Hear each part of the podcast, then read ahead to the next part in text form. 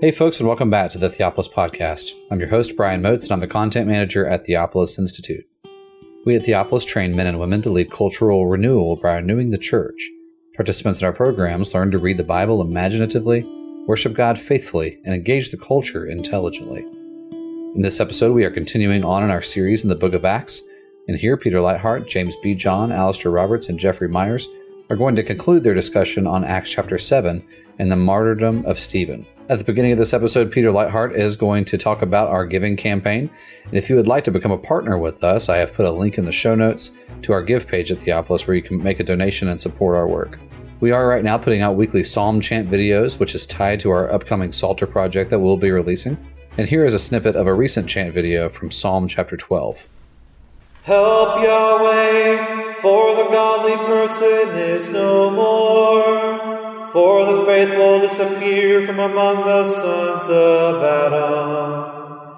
Emptiness they speak to one another, flattering lips, with double heart they speak. May Yahweh cut off all flattering lips, the tongue that speaks great things. That say with our tongue we will prevail we own our lips, who is our master. Because of the oppression of the weak, because of the groaning of the needy, I will arise, says Yahweh. I will protect him from the one who maligns him. If you'd like to hear more chants like this, please head over to our YouTube page and be on the lookout for our upcoming Psalter project. With that, we want to thank you so much for listening. We hope that you enjoy and are sharpened by this episode. And here are Peter Leithart, Jeffrey Meyers, Alastair Roberts, and James Bejon discussing Acts chapter 7.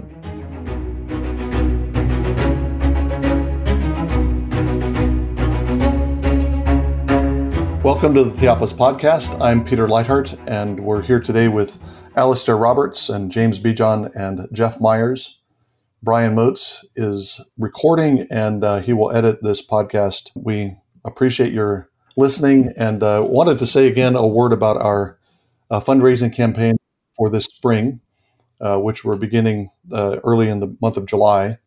Uh, we've been spending a lot of our time during the shutdown trying to put together a first edition of a Theopolis Psalter and liturgy. Um, the emphasis on first edition is not a complete psalter. There's a selection of about a, about 40 psalms, uh, but it's the beginning of what we hope will be uh, a longer term psalter project that will eventually include all 150 psalms uh, with settings uh, with uh, Jim Jordan's translations. It might seem like a um, something of a, a passive response to the confusions and turmoil of the past few months. Uh, while the world was in the midst of a pandemic and then uh, in the midst of uh, global demonstrations over uh, racism and police abuses uh, and other sorts of things happening, statues being pulled down and dumped into rivers and things like that. And here we are at Theopolis spending our time putting together a psalter. And uh, that might seem like a retreat from the action. I think that's exactly the opposite is the case. What uh, we believe at Theopolis, what changes the world is the spirit and work of God. And we believe we participate in that above all in gathering to worship. We are transformed by our worship as God speaks to us, dismantles us by his word, and then renews us by his word and spirit, makes us new people. Uh, we're remade as a body as we come together at the Lord's table. And we do affect the way the world goes by our prayers, by our common prayers, and by our common sacrifices of praise. When we offer the words of God to God, when our song ascends to God as a sweet sounding savor to Him, then the Lord responds to that. And the Lord brings uh, judgment, and the Lord sorts through and sorts out what's evil and what's good, and uh, He brings His kingdom. That's reality. That's how the, that's how uh, the world has changed as we bring our praises to God, and particularly as we bring psalms, because the psalms are unlike any other Christian hymnody or song. The psalms are full of pleas to God to do justice. The psalms are full of pleas for God to defend the weak and the helpless. The Psalms are full of requests to God to suppress the murmuring and the, the turmoil of the nations. As everyone knows, there are some very tough passages in many of the Psalms, imprecatory Psalms, but those are all part of the same vision, the same uh, vision of worship. That in worship we're bringing uh, the needs of the world before God. We're singing the uh, singing of the injustices. We're singing laments before God for the the condition of the world, and we're calling on Him to respond. And we're putting our hope in Him. And those hard words that we sing uh, are uh, for the sake of justice. We want God to do justice and to put down the wicked and break the teeth of the those who are preying on his people especially. So we don't see this as in any way a retreat from the challenges of the, uh, of our times. It's rather a central part of our response to the challenges of our times to learn to sing these psalms and to bring them to the lord in prayer. It's part of the way we participate in god's the coming of god's kingdom so I say all that to again ask you to consider supporting Theopolis. and doing that, you're supporting our work on the Psalter. You're support, supporting our work in uh, doing these podcasts, putting out our videos, putting up essays on our website. You're helping us to have courses regionally and, and intensive courses here in Birmingham. All of that is uh, completely donation based. So uh, we ask if you're if you're able and you haven't uh, become a donor to Theopolis, uh, please do that and and particularly contribute to this Psalter project that we're working on. We hope to uh, to complete over the next few years. We are in the middle of a series of podcasts on the book of Acts. And uh, in the last episode, we began looking at Acts 7. It's a very long passage. It's Stephen's speech in his trial. Uh, as we pointed out last week, it begins, at least in context, uh, as a speech of defense against the false accusations of those uh, who bring him before the Sanhedrin. It turns into an, an indictment. He, he turns into a, a prosecutor in the course of the in the course of the speech. Now, one of the things we highlighted several times in the last episode is the Christological dimensions, the Christological way that he's telling the story. He sees these different op- episodes in the Old Testament as he shapes the way he tells these stories in order to encourage us to see analogies with the life and work of Jesus. Uh, we see that in the way that he tells the story of Joseph, for example. Uh, and we're going to see it uh, even more clearly, I think, when we see what he says about the, the work of Moses and the life of Moses. But I think the other dimension to it, the other layer of it, is to see that Stephen himself is has been remade uh, to become a living type of Christ. He's a by the Spirit. He's preaching and arguing with uh, opponents like Jesus did. He's put on trial as Jesus was. He speaks uh, in his defense, and then he dies like Jesus with the words of Jesus on his lips. So it's not simply that the way he tells the Old Testament story is pointing to Jesus, but the way that he's telling the story is pointing to Jesus and all those disciples of Jesus who, by the Spirit of Jesus, have been conformed to the life of Jesus. And Stephen himself was one of the leading examples to this point in in Acts. So again, that's another that's a, a way of pointing out again that Acts seven is not just a review of distant history. It's a it's a, a review of history that's uh, specifically relevant to the situation that Stephen is in. And Stephen kind of tells the story of Israel and writes his own trial and his own afflictions into the story of Israel. Just a general comment, uh, piggybacking on what you said, Peter.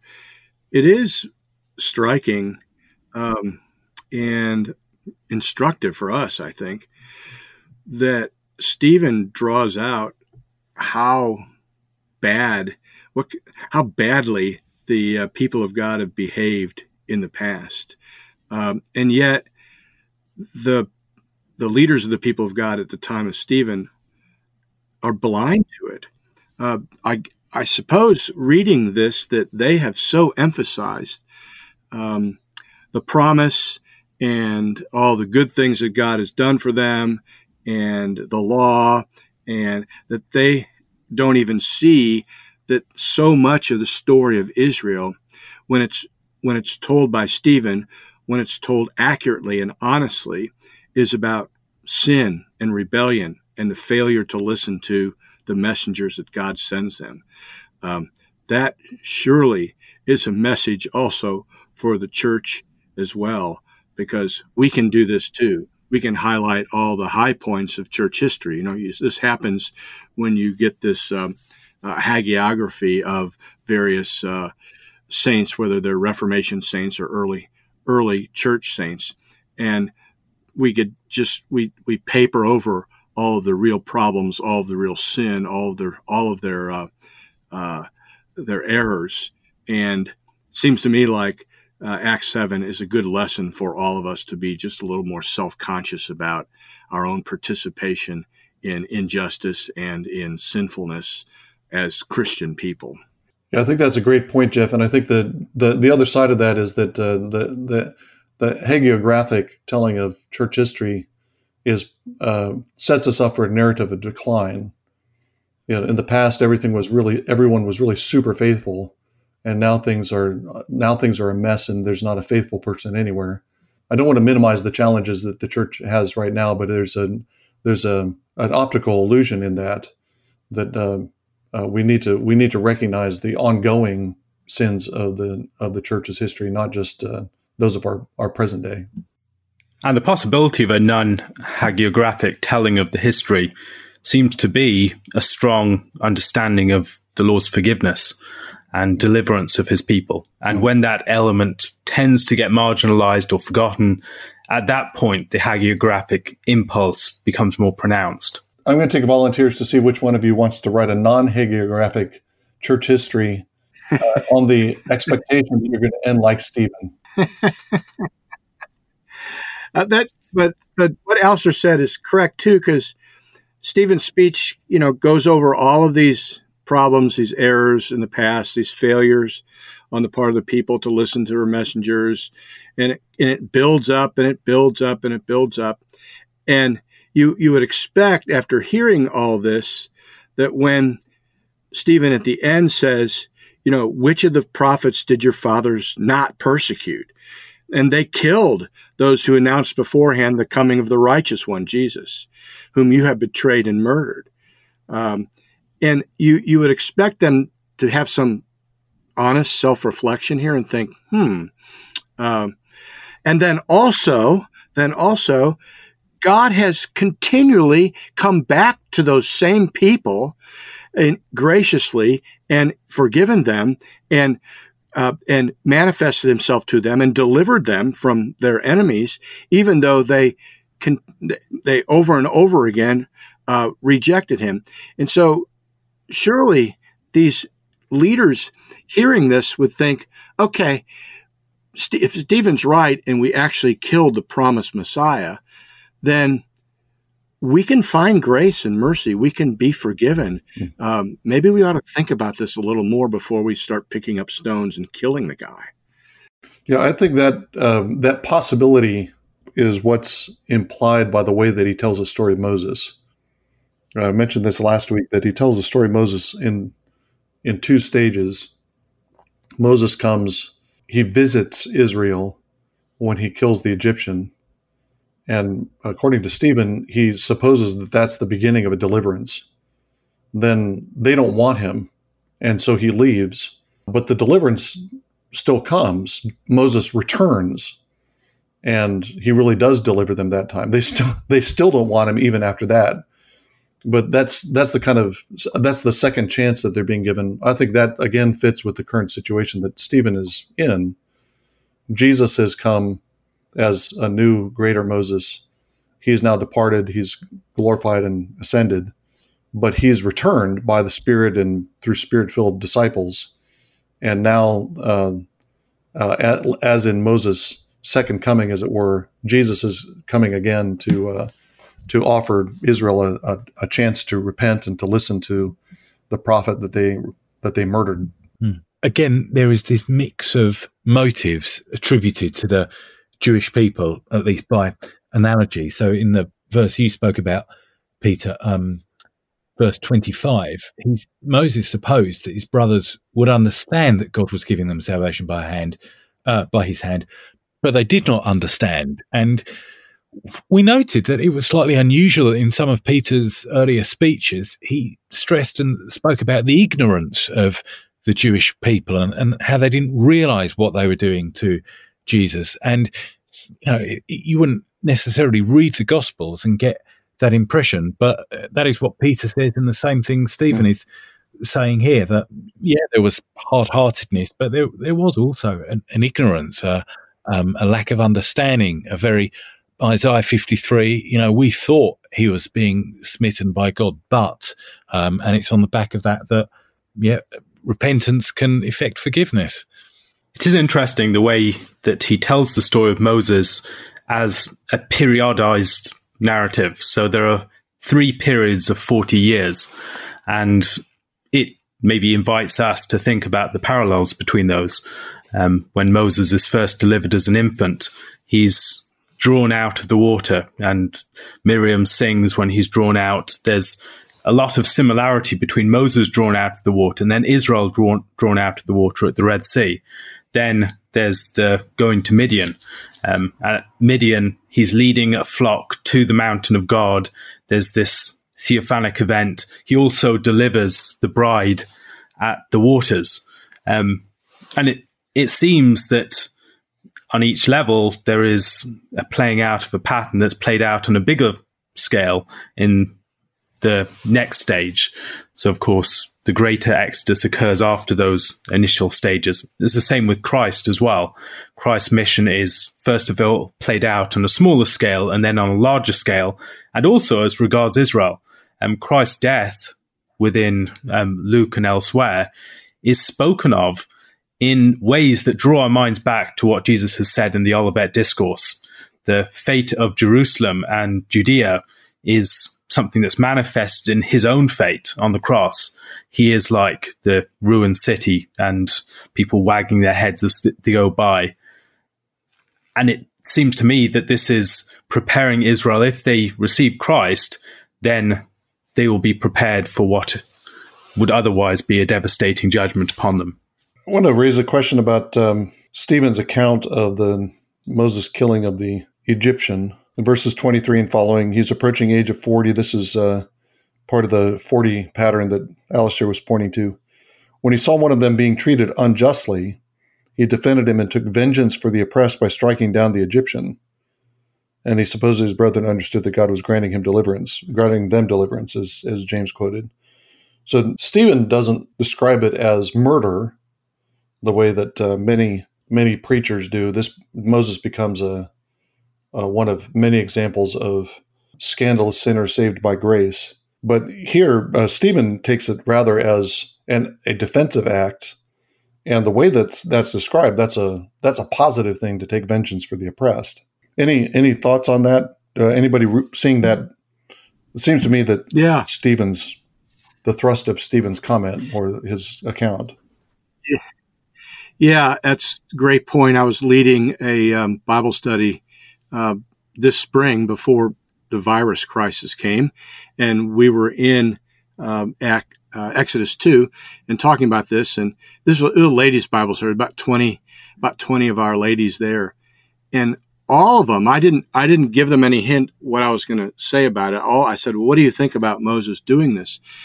And all of them virtually uh, and the ones that didn't talk nodded their head, said, "Well, Moses is trying to do this in the power of his flesh." Mm-hmm. Okay, and it was um, it was murder, and um, he he that's why he had to flee.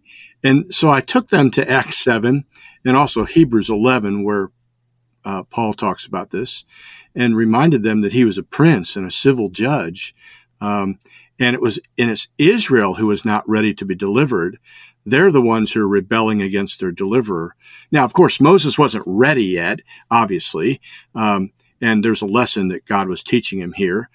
Uh, again, he needs 40 more years of maturation in Midian, but uh, this evangelical myth that somehow Moses was guilty of murder is really uh, uh defeated here by the inspired interpretation of Stephen.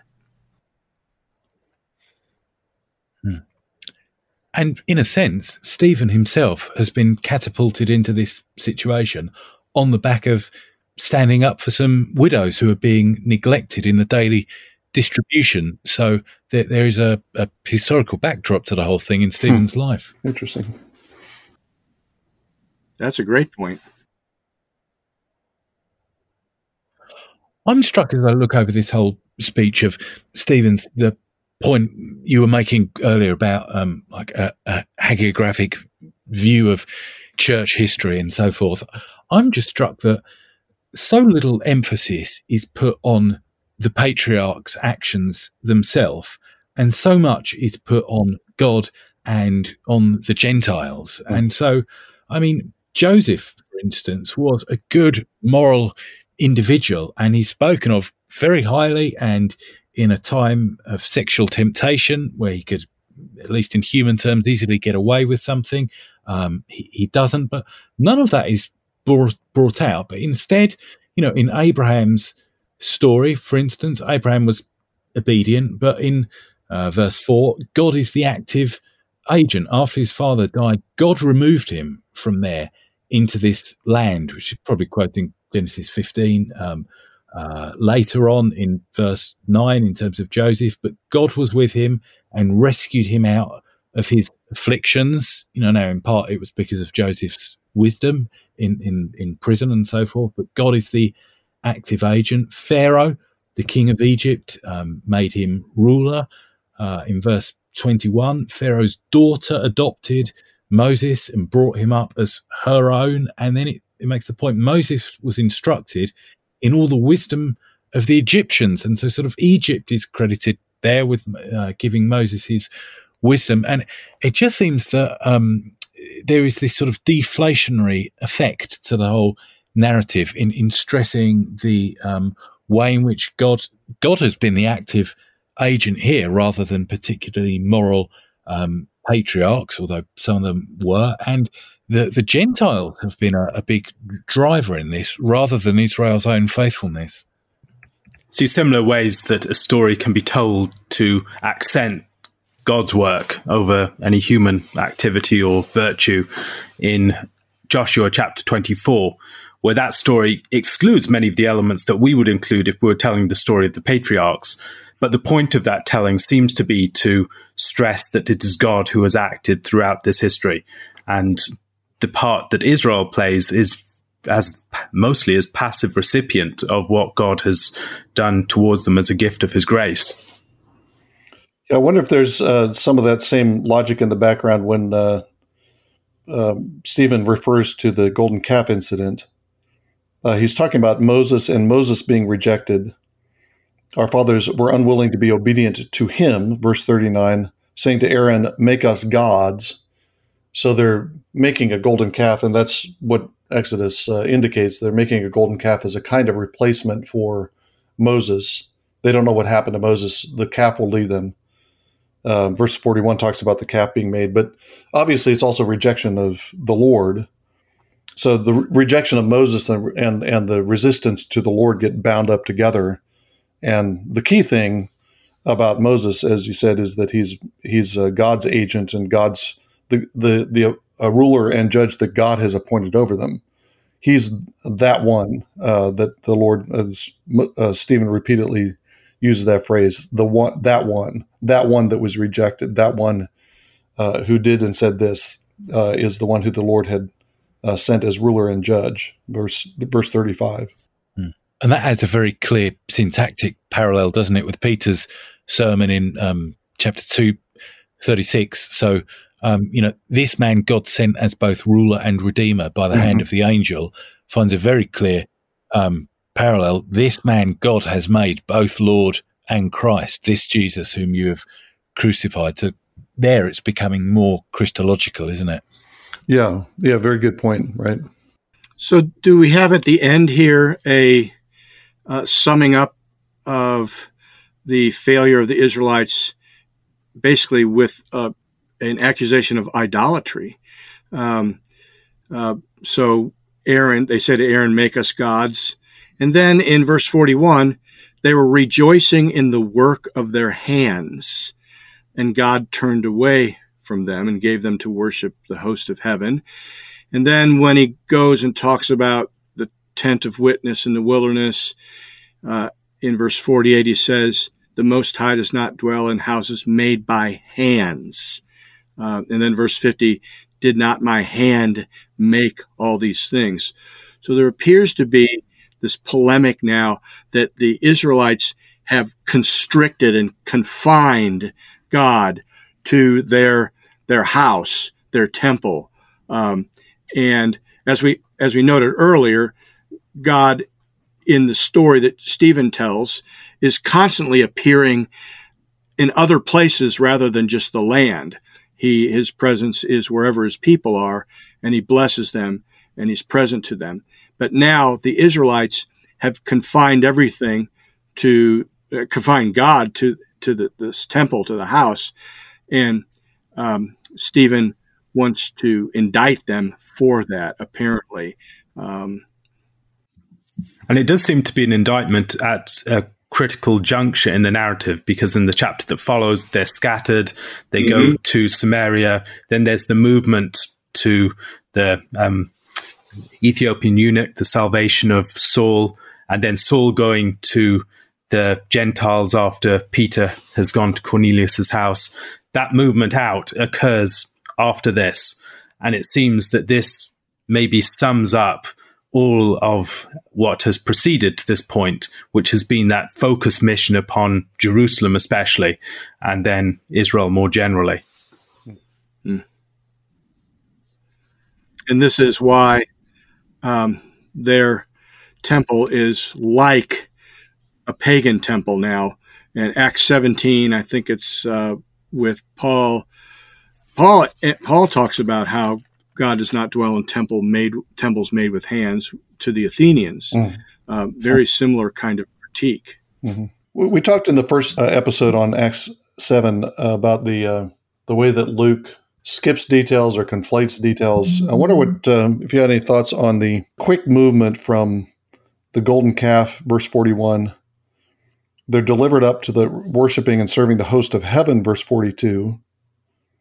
Uh, the tabernacle Molech, and the star of the god uh, Rompha in verse 43 and the threat of exile beyond Babylon. That's within a within a few verses. We can just traverse the entire entire history of Israel from the wilderness, from Sinai over, uh, to exile in Babylon. It goes back and talks about Joshua and the establishment of the sanctuary in the land, um, alluding back to the promises to Abraham at the beginning of the chapter. But uh, any thoughts about those uh, most of that is quotation from different prophetic passages. But any thoughts about what what's being got at there, uh, and and why he's squeezing those what appear to be idolatries of different ages into into just one image of idolatry, one one situation. It seems.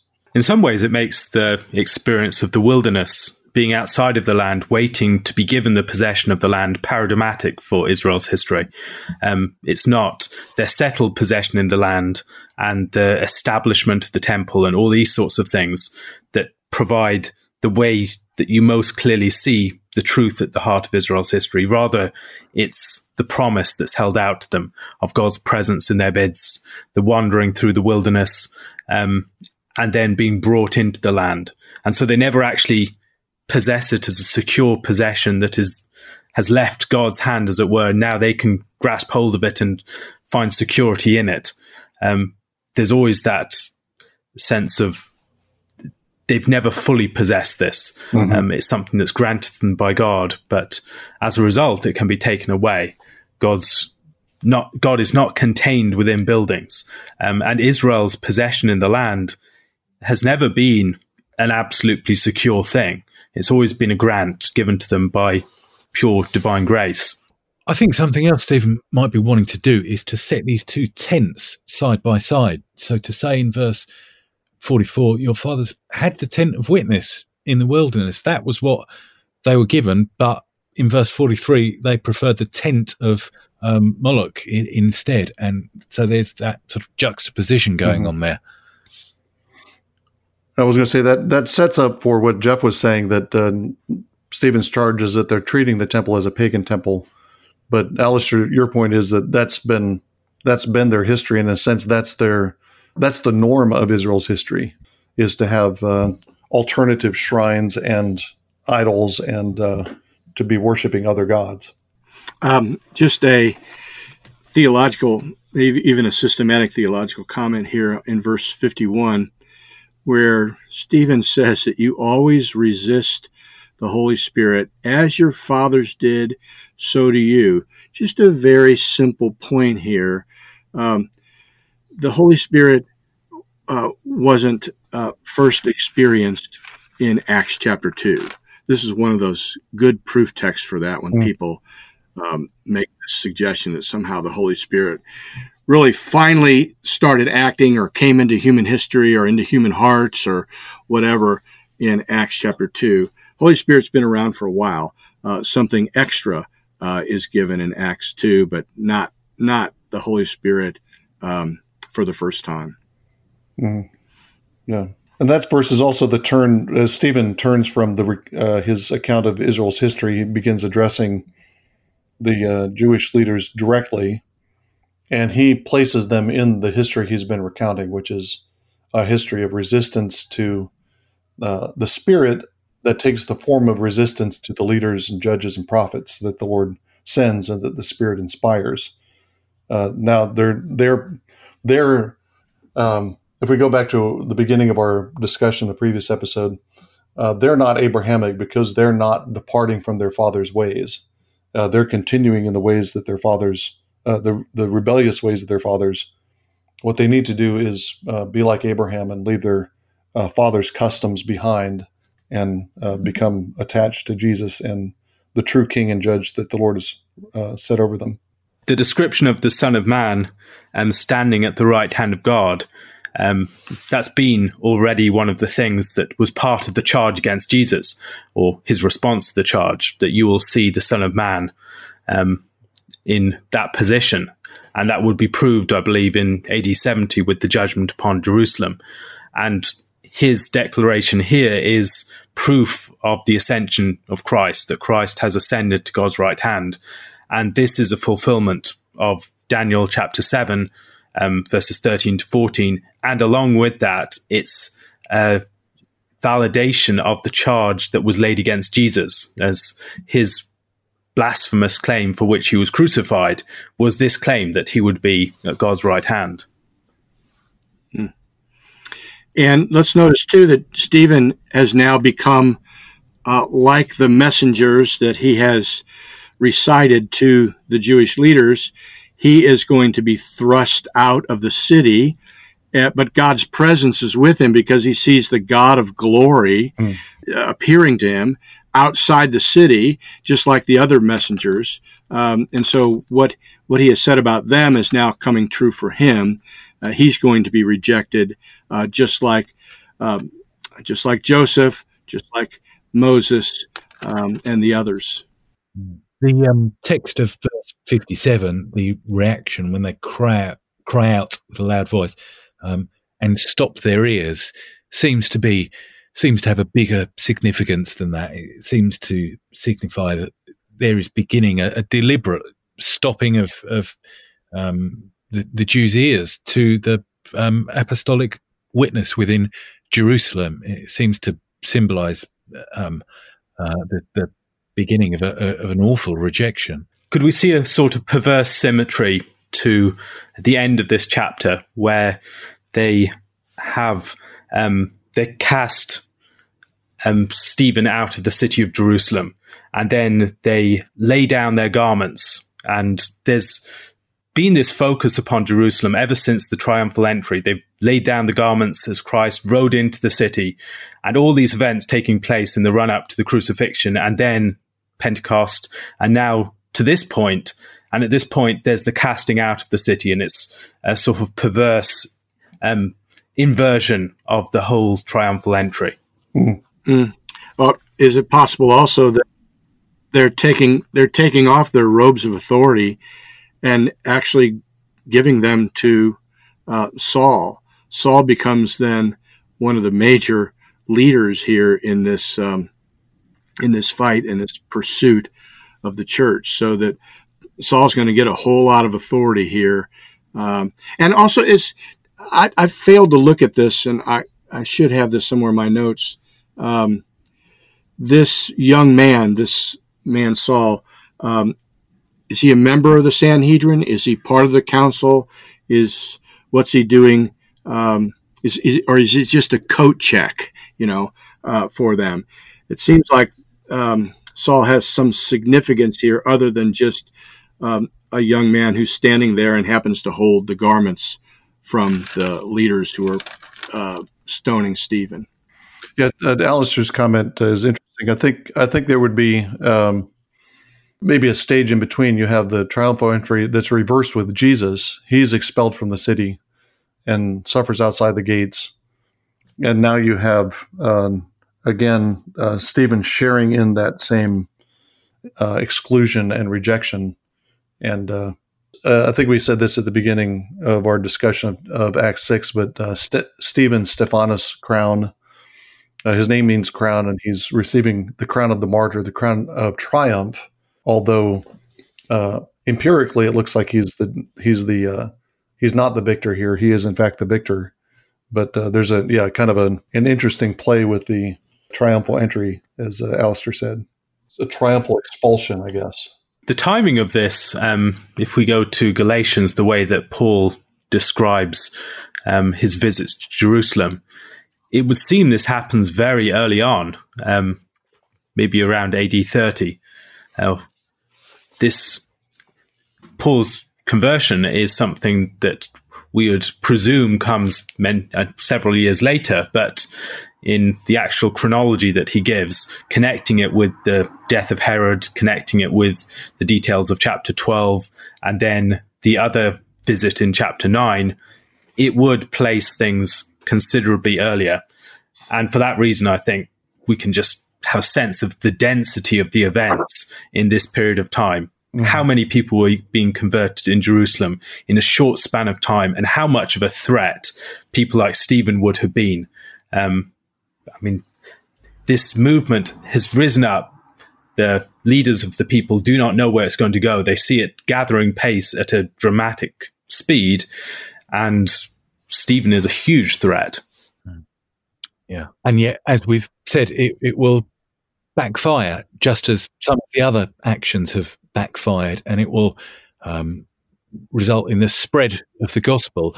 We had noticed when we um, looked, I think, at chapter three, there were various contact points with um, Ezekiel's final vision, and there was that mention of um, the ankles, and we wondered if there would be later references to um, sort of you know body parts higher up the leg, and we have Stephen falling to his knees here at the end of chapter seven, and um, I haven't looked forward, so I don't know if there are more coming later in the book, but I wonder if there is that um, uh, that expansion and rising of the spirit from Jerusalem outwards. The way that his death is described, it draws our mind back very clearly to the death of Christ. The um, Lord Jesus, receive my spirit into my into your hands. I commit my spirit. Um, do not hold this sin against them. Father, forgive them. They do not know what they do. Um, then the description of his death is very surprising. It's an incredibly violent death. He's being stoned, and yet he falls asleep. It is not the way that we would probably think of describing it. But as the first martyr, he's someone who has entered into his rest at this point, even though he might have suffered this most brutal and cruel and violent of deaths. Ultimately, it sends him into rest.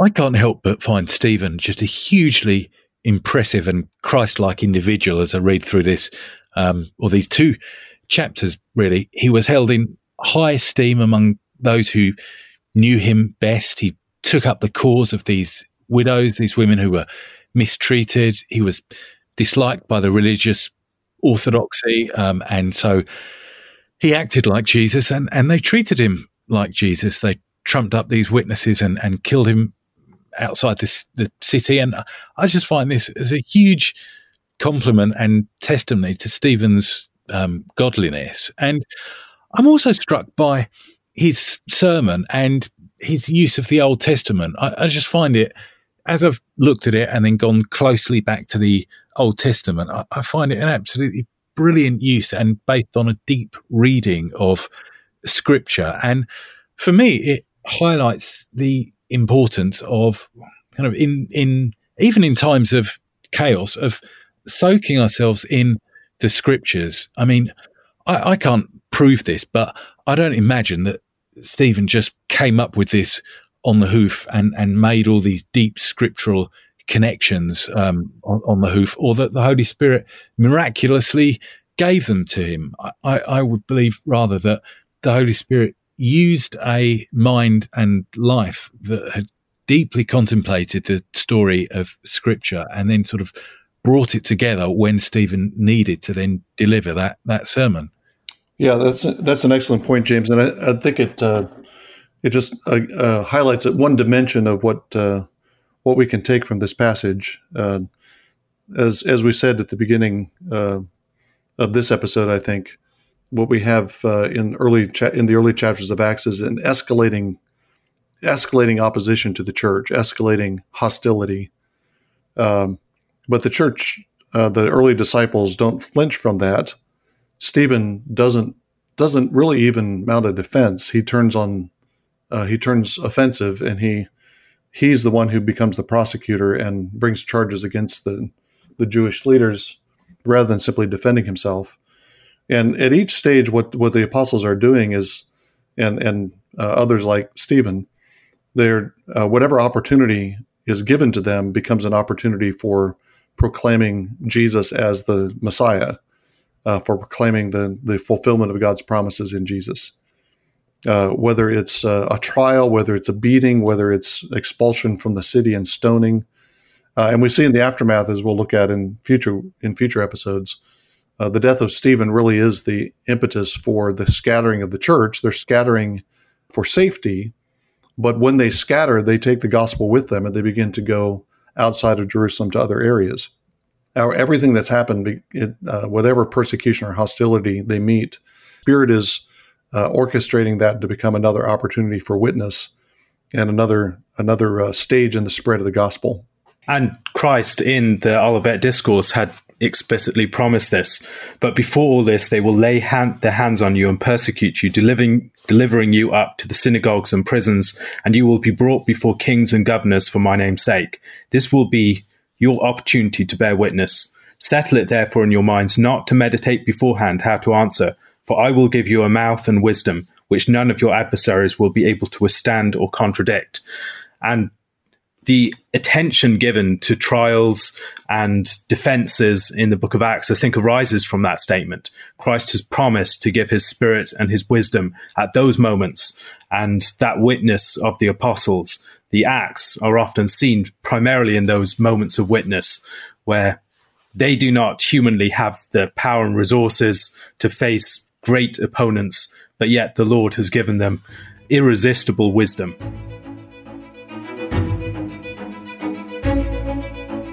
Thank you again for enjoying this episode of the Theopolis Podcast.